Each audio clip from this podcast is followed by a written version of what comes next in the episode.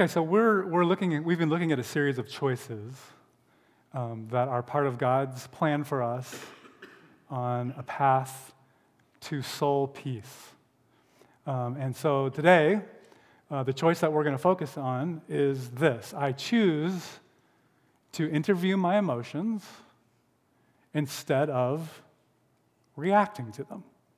I choose to interview my emotions instead of reacting to them. Now, we're going to be looking in Genesis chapter 4, so if you want to grab your seat Bible or your phone or whatever, and we'll be looking at the first uh, seven verses.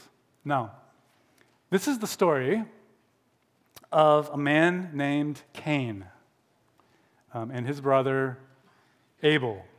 Now, what do you remember? What do you associate when you think of Cain? Hmm? Cain was a murderer. Cain was the world's first murderer. So we know from this story, um, what he sort of remembered from, and that goes down in infamy, is that there was an interaction with his brother uh, that led to murder. Now, this was Cain was the first natural born human, uh, and his brother Abel. Uh, and we pick this text up in verse 2. Cain and Abel have grown into their vocations, so they're a little older. Um, they're, they're, both, they're both working. So Abel is a, is a shepherd, Cain's a farmer. Let's pick the narrative, narrative up here. So Abel was a keeper of sheep, while Cain was a tiller of the soil.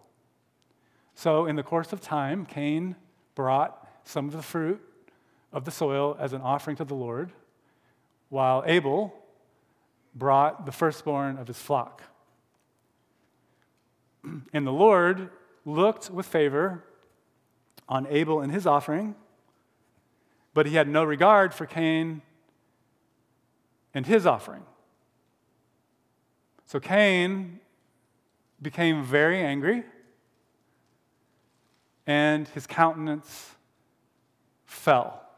Now, interesting, uh, there are some things about the backstory of this passage that we're not told. We're not exactly, we're not exactly told whether there were some instructions that God had given to Cain and Abel, and Abel carried them out, and Cain didn't. Okay? We're, we're not told that. Um, what we are told from this text is that something that Cain offered, namely his gift of produce from his farm, is rejected. Okay, so, so let's suspend our judgment for a second and just go with what the text tells us. Right now, what we know is that Cain is having an experience that I think most human beings do, that something that, that we bring forward from our efforts, from our work, um, from, from the thing that we have to give, and we, br- we bring that forward with hopes of all kinds uh, for approval, for significance, to get it right, you know, to be, to be secure in that. And he's having an experience where, in the external world, none of those things are landing in the way that he'd hoped. Would you agree with that? So he brings it forward. He has this very difficult experience of it not landing well or in the way that he had hoped. Now, it's easy for all of us to want to gain from our efforts, our work, our vocations, and our relationships the deep things that all of us need as human beings. I just named them approval, significance, security. And so this rejection from the text deeply impacts Cain, right? He, he feels this, he feels the weight of it, he feels the rejection. Um, and it leads to an emotional response and to some things going on with his whole mood, his countenance. Um, feels this in his body as well as in his emotions. And I believe that we can just observe from this that Cain, like many of us, makes a direct connection between the things that he does and the things that he offers and his identity, like who he is. So, kind of felt to him, probably, this is common to human experience, that if what we do, if our offerings aren't accepted, then that must mean that we aren't accepted. Okay? And that's, that's an impacting experience for any human being. And we see that his response to this disconnect or rejection is a response of anger. In fact, we remember him actually for his murderous anger. But I want to ask this question. We have to put our thinking caps on for a second. Is there more to Cain and his experience here and his story than simply anger? So take a look at the text again there. And note that Cain was not only angry, but the text tells us something else, kind of a clue. He is angry and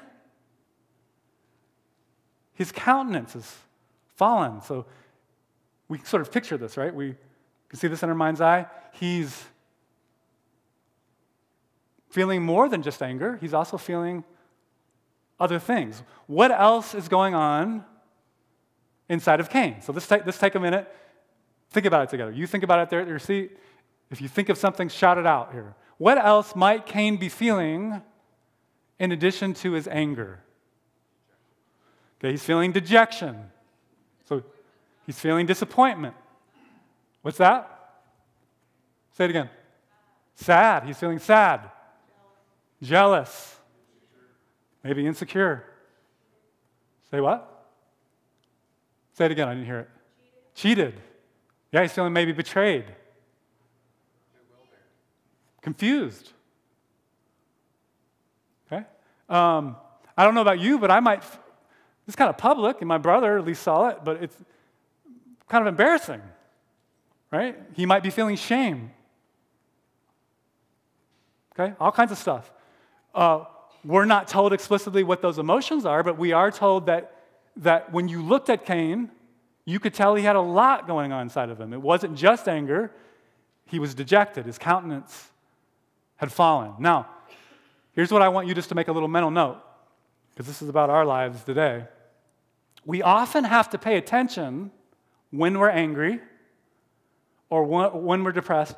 We often have to pay attention with awareness to the fact that whenever those two things are present, there are other things present. There are other things going on inside of us. And sometimes we are aware of it and sometimes we're not.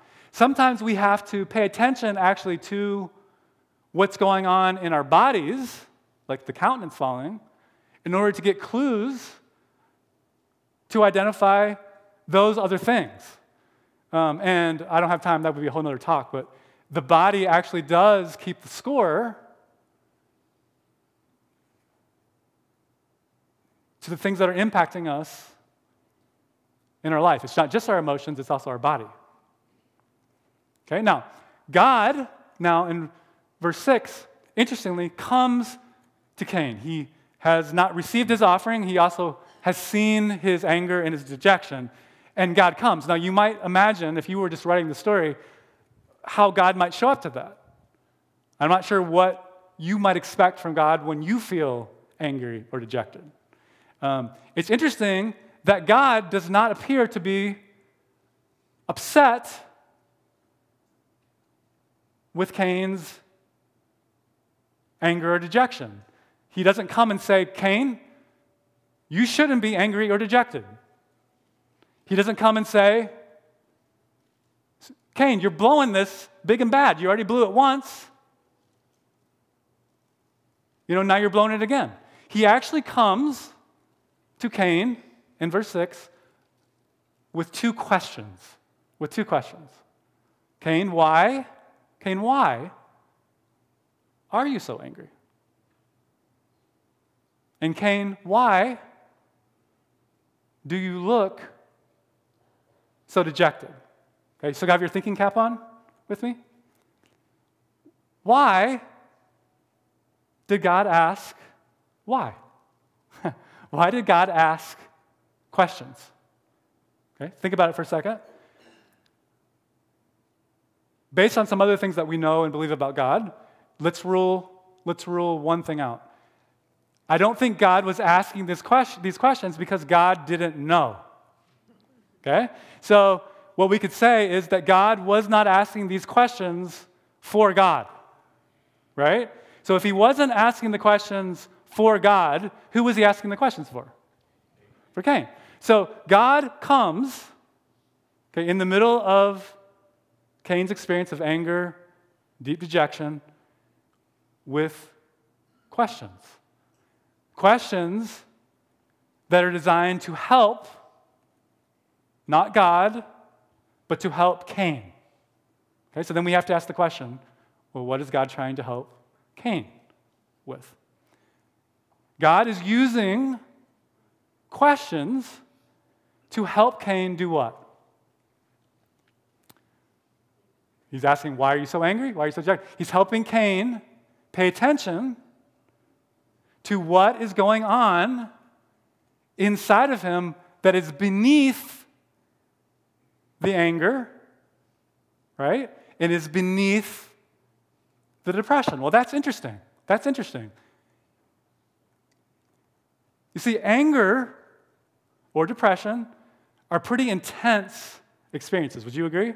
When you feel really angry or resentful, when you feel really sad or depressed, that's hard to ignore. Those are intense, intense experiences, right, in our, in, in our human experience. The problem with them, the problem with anger, the problem with deep depression, is that they are so intense that they can often mask or hide a lot of other things that are going on inside of us that are fueling them, that are underneath them, right? And so God is encouraging Cain not to feel shame about his anger or dejection, not to dismiss his anger or dejection, not to avoid his anger or dejection. He's actually asking Cain to be curious about his anger or dejection. Now, keep in mind, this is God. This is God. Wanting Cain to be curious about these experiences. Now, let me just put a pause in here for a second and ask you Is this your natural, automatic response to really intense negative emotions? When you experience them, do, do they operate like a light on the dashboard of your car that give you valuable information? Or do you see them as the problem itself? Okay? A lot of people I talk to, sometimes, especially Christians, think, well, a Christian is someone who experiences love and joy and peace. A Christian is someone who is nice. And here I am, angry, depressed. Therefore, I must not be a what? Good Christian. So then when I, when I go to God and I think, well, what is he, what's his posture towards that? I think, well, I better get my act together, right? This is really guilt producing. This is really shameful. This is really awful. I can't talk to God about these kinds of things, let alone someone else, because that proves that I'm bad. Well, this is not God's this is not God's approach at all. He, he seems to be pretty curious. And he, wants Cain to be curious. Okay? God, in fact, seems to want Cain to interact with him, to talk to him about his anger, his dejection, and all the things that are around that or underneath that. God wants him to develop awareness of what's going on underneath that so that he can talk to him, help him address the deeper things of his heart. And see, that's really, really different, isn't it? It's really, really different than sometimes the way we think about negative things like anger or depression. Now, interestingly, God says one more th- a couple more things. He says to Cain, "Hey, look. You're not cut off. whatever it is that you're feeling all of this means about you and the possibilities of your future,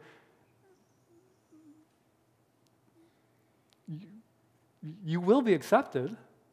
There is a path forward for you if you do what's right.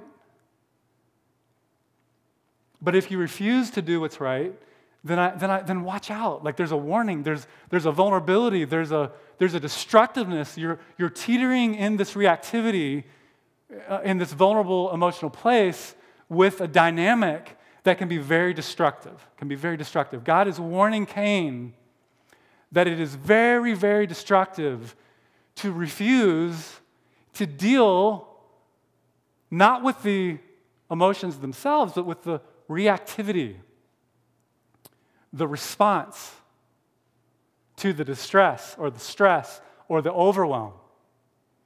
You see, I, I think God is telling Cain that the problem actually isn't the problem.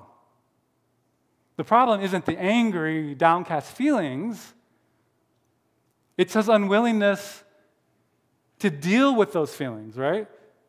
In the right way. That there's a, there's a way to do that that leads to peace, and there's a way that, to do that that actually unleashes incredible destructiveness okay, in our lives. In fact, God expounds on this a little bit in, verse, in the second part of the verse 7. He says, Sin is actually crouching at your door, eager to control you. In other words, sin is wanting to attach itself. That's literally what the, what the words, when you look them up in the lexicon. It's wanting to attach to that reactivity, and through your response to it, disproportionate response, unaware response, staying on the surface rather than dropping under, trying to get your needs met, to self protect, versus coming to me and identifying the, the hunger of your heart. This is the way that sin controls us. By attaching it to our super and supercharging our fears. Remember, I told you earlier that all human beings have three fundamental needs for belonging, for significance, for security. Fundamental, those aren't wrong. We are made for something more than ourselves. We're made to get those met in the right way. Well, that's why then we could also say that the greatest fears of the human heart are when those three core needs are threatened, right? Sometimes our disappointing experiences, are hard things, flow out of the fact that we don't feel like significance or belonging or getting it right is actually possible for us. When we're in that place, it feels threatening, right? We feel like our well being is threatened, and that's, that's a supercharged fear. That's a lot of reactivity that bubbles up. That's a lot of chaos. When we are afraid of being excluded or missing out, the natural tendency is to do what? It's like if I've been hurt, if I've been embarrassed, if I feel exposed, if I feel shame, if, I, if I'm afraid, well, I want to put a wall up, right? I don't want, I don't want the world or people or circumstances to do me harm. Okay? And so, in that supercharged place, when we're not aware, when we're not stopping, when we're not asking why, it's easy to respond in, at- in attack or withdrawal. See, attack is pretty easy to understand, right? Anger, it's a, it's a really negative emotion, but it feels pretty strong. Like uh, there's a lot of energy. When I'm angry, I can shove you away, right? And it feels kind of vindicating because it's like, rah, don't do this to me, right? But it also creates, it creates emotional space where you can't reach me, right? I'm strong in my weakness.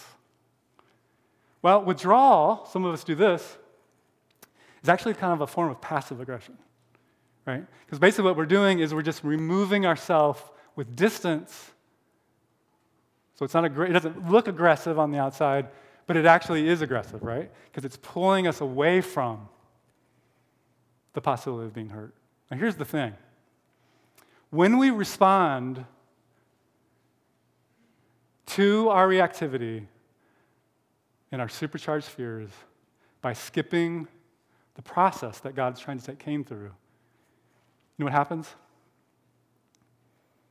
Yeah, others, others often get hurt. Um, to say that this happened in Cain's case would be a bit of an understatement, right? Because it led to the murder of his brother. You ever wonder, want to know how murder happens? Yeah, this is kind of an archetype. But I wonder, short of murder, how many relationships we've murdered.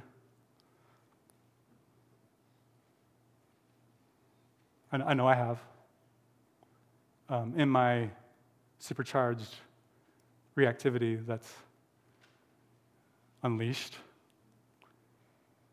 And it is a tragedy because Abel gets killed, Adam and Eve get heartbroken, Cain gets banished. So God says to Cain, Sin's crouching at your door. It wants to control you, it wants to attach. Uh, but you, you, you have to master it. You have to master it. Now, here's the question pretty key to peace. How do we master, how do we master out of control feelings and the cycle they unleash? Okay, how do we do that? I'll give you three things here. I think they're from the text and the larger wisdom First, what if we were to become personally curious rather than condemning of our negative emotions? You know, rather than trying to do what Deborah described earlier and just avoid them or push them away, or what if we saw them as guides, lights on the dashboard? incredibly valuable invitations to ask the question that God asked Cain why? You know, I've heard that if you ask why four times at the, you know, of something, you sort of get to the bottom of it. So if I say, well, why are you angry? Well, that really, that really hurt me. Well, why did that hurt you? Well, because it's really important to me to be valued, to be accepted by that person. Well, why?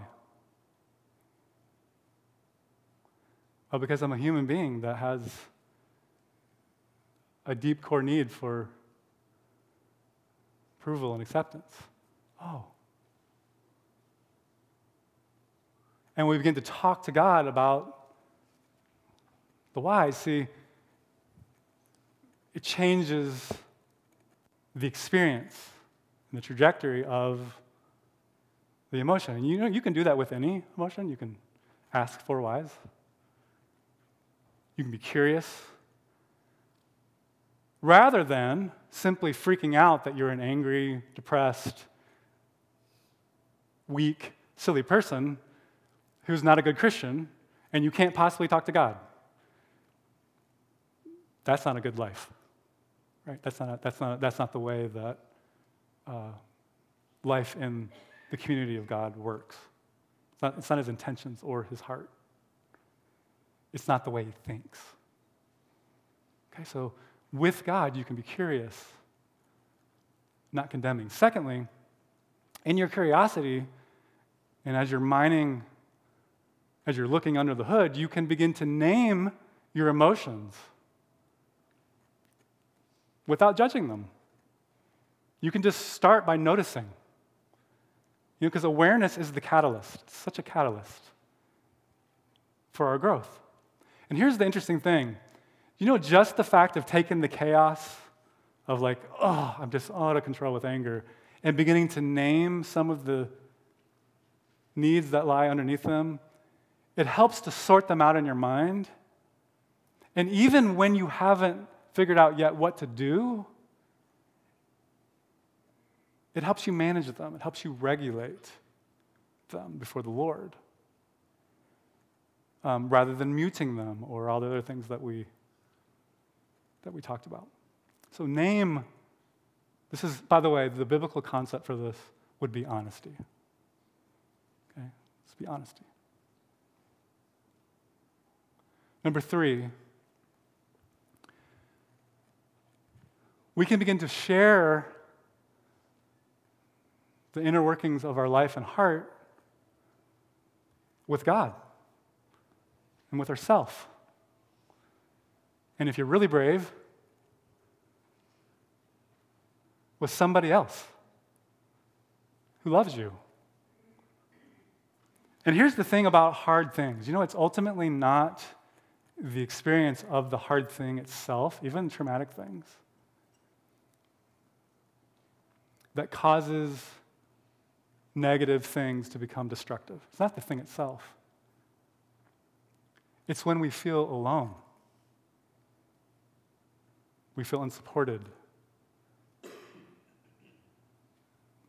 That causes the deepest destruction. You know, people can get through a lot with someone else.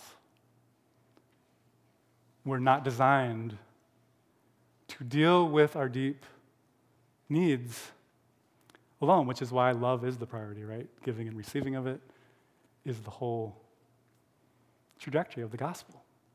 That God is loving us in the world and reconnecting us to Himself, not holding our trespasses against us. This is the good news of the gospel, and it lives not only in heaven, but it lives on earth as we practice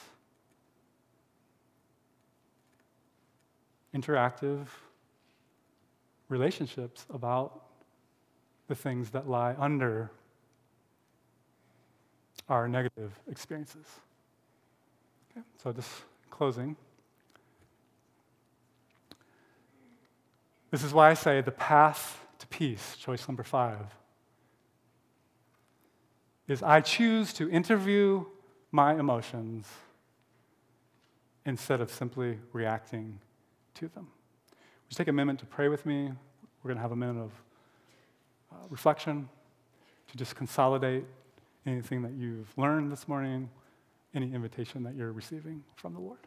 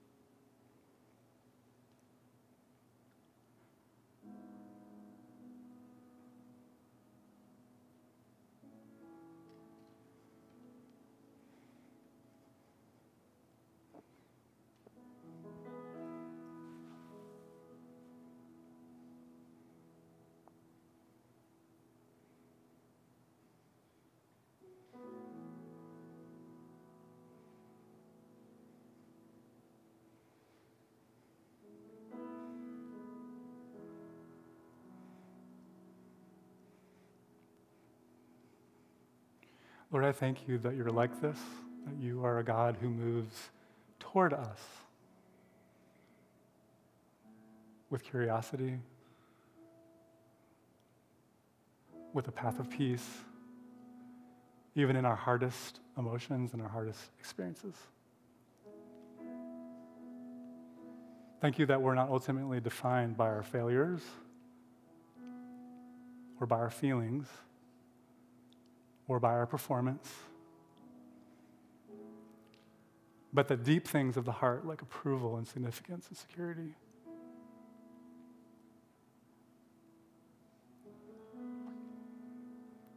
Are available to us through love.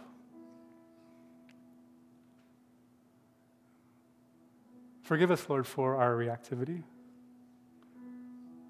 Some of us can honestly say we didn't know.